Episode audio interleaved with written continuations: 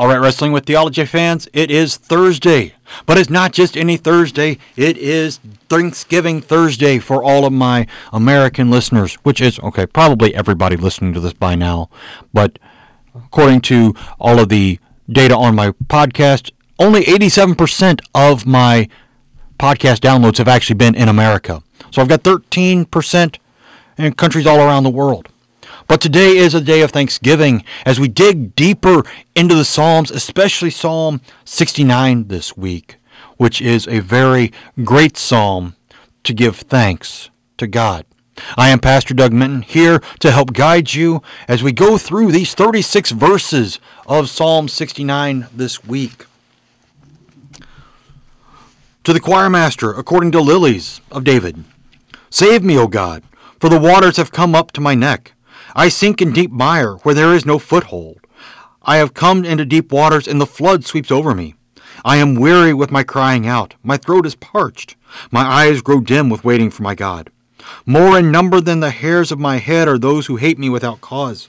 Mighty are those who would destroy me, those who attack me with lies. What did I not steal must I now restore? O God, you know my folly. The wrongs I have done are not hidden from you. Let not those who hope in you be put to shame through me, O God of hosts. Let not those who seek you be brought to dishonor through me, O God of Israel. For it is for your sake that I have borne reproach, that dishonor has covered my face. I have become a stranger to my brothers, an alien to my mother's sons. For zeal for your house has consumed me, and the reproaches of those who reproach you have fallen on me. When I wept and humbled my soul with fasting, it became my reproach. When I made sackcloth my clothing, I became a byword to them. I am the talk of those who sit in the gate, and the drunkards make songs about me. But as for me, my prayers to you, O Lord, at an acceptable time, O God, in the abundance of your steadfast love, answer me in your saving faithfulness. Deliver me from sinking in the mire. Let me be delivered from my enemies and from the deep waters. Let not the flood sweep over me, or the deep swallow me up, or the pit close its mouth over me. Answer me, O Lord, for your steadfast love is good. According to your abundant mercy, turn to me. Hide not your face from your servant, for I am in distress. Make haste to answer me. Draw near to my soul, redeem me. Ransom me because of my enemies. You know my reproach and my shame and my dishonor. My foes are all known to you. Reproaches have broken my heart, so that I am in despair.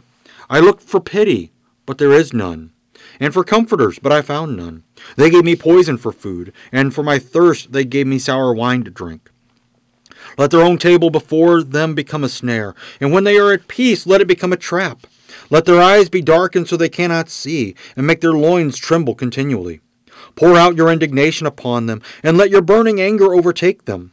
May their camp be a desolation, let no one dwell in their tents for they persecute him whom you have struck down, and they recount the pain of those whom you have wounded. Add to them punishment upon punishment. May they have no acquittal from you. Let them be blotted out of the book of living. Let them be not enrolled among the righteous.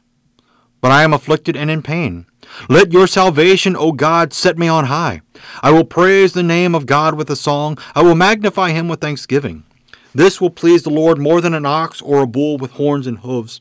When the humble see it, they will be glad. You who seek God, let your hearts revive. For the Lord hears the needy and does not despise his own people who are prisoners. Let heaven and earth praise him, the seas and everything that moves in them. For God will save Zion and build up the cities of Judah, and people shall dwell there and possess it. The offspring of his servants shall inherit it, and those who love his name shall dwell in it. So far, Psalm 69. Many, many things going on here in this psalm. And I hope it, over these next few minutes to be able to just go through a few of them. Maybe not catch everything, but to be able to catch the main things that help us to dig deeper into this psalm and how it relates to the other scriptures around it. First of all, we hear all these words and we think, this is a th- psalm of thanksgiving? I mean, there's not a whole lot of thankfulness in here because it sounds like David is despairing. And yes, he is despairing because he is confessing to be just like you, just like me, neck deep in sin. The waters of sin are ready to threaten his life, just as they are ready to threaten yours. He is weary from crying out for help. His throat is parched from his cries. But he knows those cries will not go unanswered.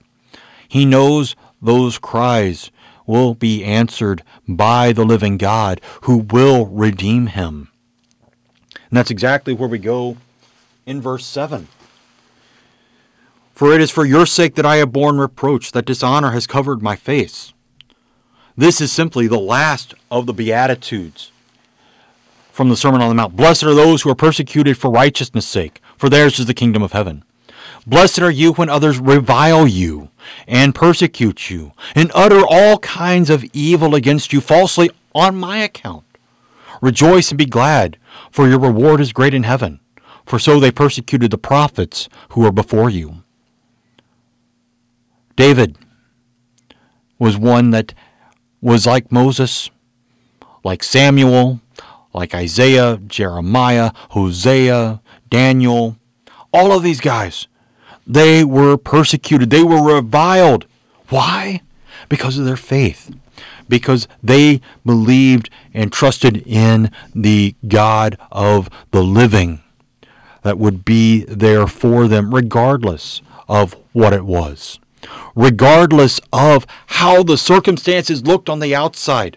They knew salvation was near to them because God was always near to them, just as He is always near to us, hearing our cries. And yes, sometimes it seems like our throats are parched from crying out and not being heard. But trust me, brother, sister, your cries have been heard. Your God has heard them and is moving to act for you. It's not always in a timeline that we like. We always wish God would work a little bit faster. But that's not the way God works. I mean, after all, time was invented by God. He was the one who created it, so he has control over it, regardless of whether we like it or not. Because we in the 21st century seem to be uh, run by the clock because everything has to be point, you know, pointed out in schedule and kept together so that we can get from point A to point B to point C to point D because we are put ourselves so far out there that we can't even keep track unless we write it down. That's always the biggest problem is trying to remember am I supposed to be somewhere else? Is there somebody else I'm supposed to see? Is there something else I am supposed to do? I don't know. I don't have it written down. That's life in 2021, unfortunately, is we are ruled by the clock. We are ruled by time. But God rules over time. And he is the one who brings that out. And when he does act, people know that it's happening. Verse 9 For zeal for your house has consumed me, and the reproaches of those who reproach you have fallen on me. These words are quoted by John in the second chapter of his gospel after Jesus cleanses the temple the first time. When Jesus drives out the money changers and those who sold animals so that his house could be a house of prayer as was intended in the first place. Not to be a place where marketing was done and haggling over the price of a sacrifice to be made so that you could pray. No, no, that's not what the temple was there for. The temple was there for a place for silence and for prayer and for meditation and for contemplation. Just as our church buildings are built for the same thing. Our sanctuaries are there to help us have a sense of peace in the Lord's presence. Whether it's in a church service with other Christians, or if we come by in the middle of the week just to have a quiet place to pray. It's all there. That's what it's there for. But again, David talks about how life tends to be overpowering for us. So he talks about again the floods coming upon him, the floodwaters of sin creeping up on him again. But we also go back to Psalm 29, verse 10. The Lord sits enthroned over the flood. The Lord sits as enthroned as king forever. Yes, the floodwaters of sin may come upon us, but we know that above the sin floodwaters is our God, there to rescue us when the time is right. And that is the problem. The timing is always seeming to be off. But we have that again in Psalm 124. If it had not been the Lord who was on our side, let Israel now say, if it had not been the Lord who was on our side when people rose up against us, then they would have swallowed us up alive when their anger was kindled against us. Then the flood would have swept us away, the torrent would have gone over us. Then over us would have gone the raging waters. Blessed be the Lord who has not given us his prey to their teeth. We have escaped like a bird from the snare of the fowlers. The snare is broken, and we have escaped. Our help is in the name of the Lord, who made heaven and earth. David is saying the same things here in Psalm 69. Our help is in the name of the Lord who made heaven and earth. And though the waters rage against us, our sin rage against us, He gives us salvation. He gives us forgiveness. We've been talking about that for a long time on the confessional corner. But His forgiveness is there regardless of what it looks like on the outside, regardless of how overpowering sin's floodwaters seem to be. His forgiveness is still there. His deliverance is still there. We have a couple more prophecies in here. Verse 21. They gave me poison for food, and for my thirst they gave me sour wine to drink. That's the crucifixion of Jesus right there, where they had vinegar and gall there for Jesus and the thieves to drink if they wanted something stuff to dull the pain just a little bit. Not to get rid of it, but just to dull it for a little bit, to calm down the screams of agony for a few minutes. And then verse 25 You have made their camp be a desolation, let no one dwell in their tents. Peter uses this in Acts 1 as a prophecy of Judas's betrayal of Jesus. So we have all these things going on. You have poison and sour wine being given to Jesus on the cross. You have Judas betraying him so that his camp, his lineage becomes a desolation. And all of this points to verse 28. Let them be blotted out of the book of the living. Let them not be enrolled among the righteous. The one thing that we seek is to not be blotted out of Jesus' book of life.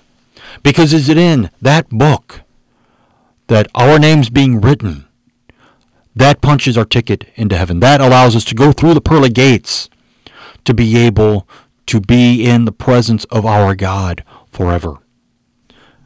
But there have been plenty of times that in the scriptures that we talk about being blotted out of the book of life. The first one being on Mount Sinai as Moses comes back from Israel worshiping the golden calf in Exodus 32 and verses 32 and 33 he says, "But now if you will forgive their sin, but if not, please blot me out of your book that you have written." But the Lord said to Moses, "Whoever has sinned against me, I will blot out of my book." We don't get to choose to be blotted out for other people. Paul wanted that. He wished that he could be blotted out so that his fellow Jews could be brought in. But it is not you who get blotted out for somebody else's sin. It is you get blotted out because of your sin that you refuse to repent of. And that's the way it goes in Revelation.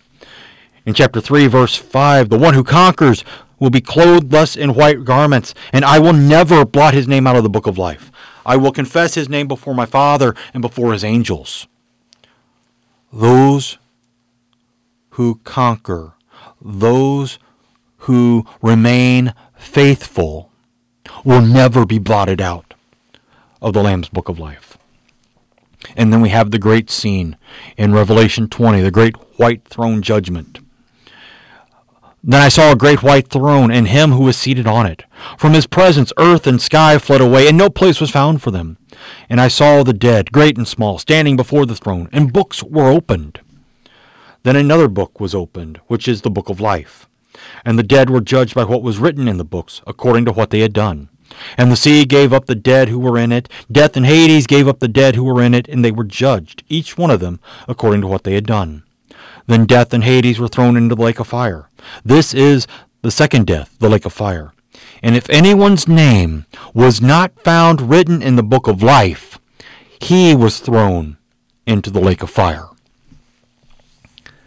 Whoever is not in the book of life gets thrown into hell for all of eternity.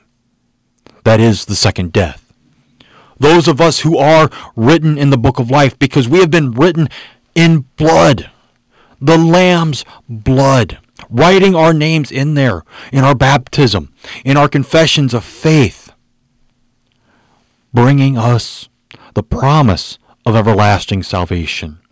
The fact that we, because of Him, will never be blotted out of the book of life, because it is His book the book of the people who are in his body, the church, the people who are his brothers and sisters, the children of his heavenly Father. This is a great psalm of thanksgiving. Yes, it has its moments where things look bleak and David is worried about it, but in the end and overall, he is very pleased and very thankful for God for all the blessings that he has. Because it is in his blessings that David had been made king, that David had had an empire that he could pass on to his son. Of course, his son then messes it up and grandson splits it. But for David in his time, he has greater joy than he could possibly ever imagine because God has given him such great blessings.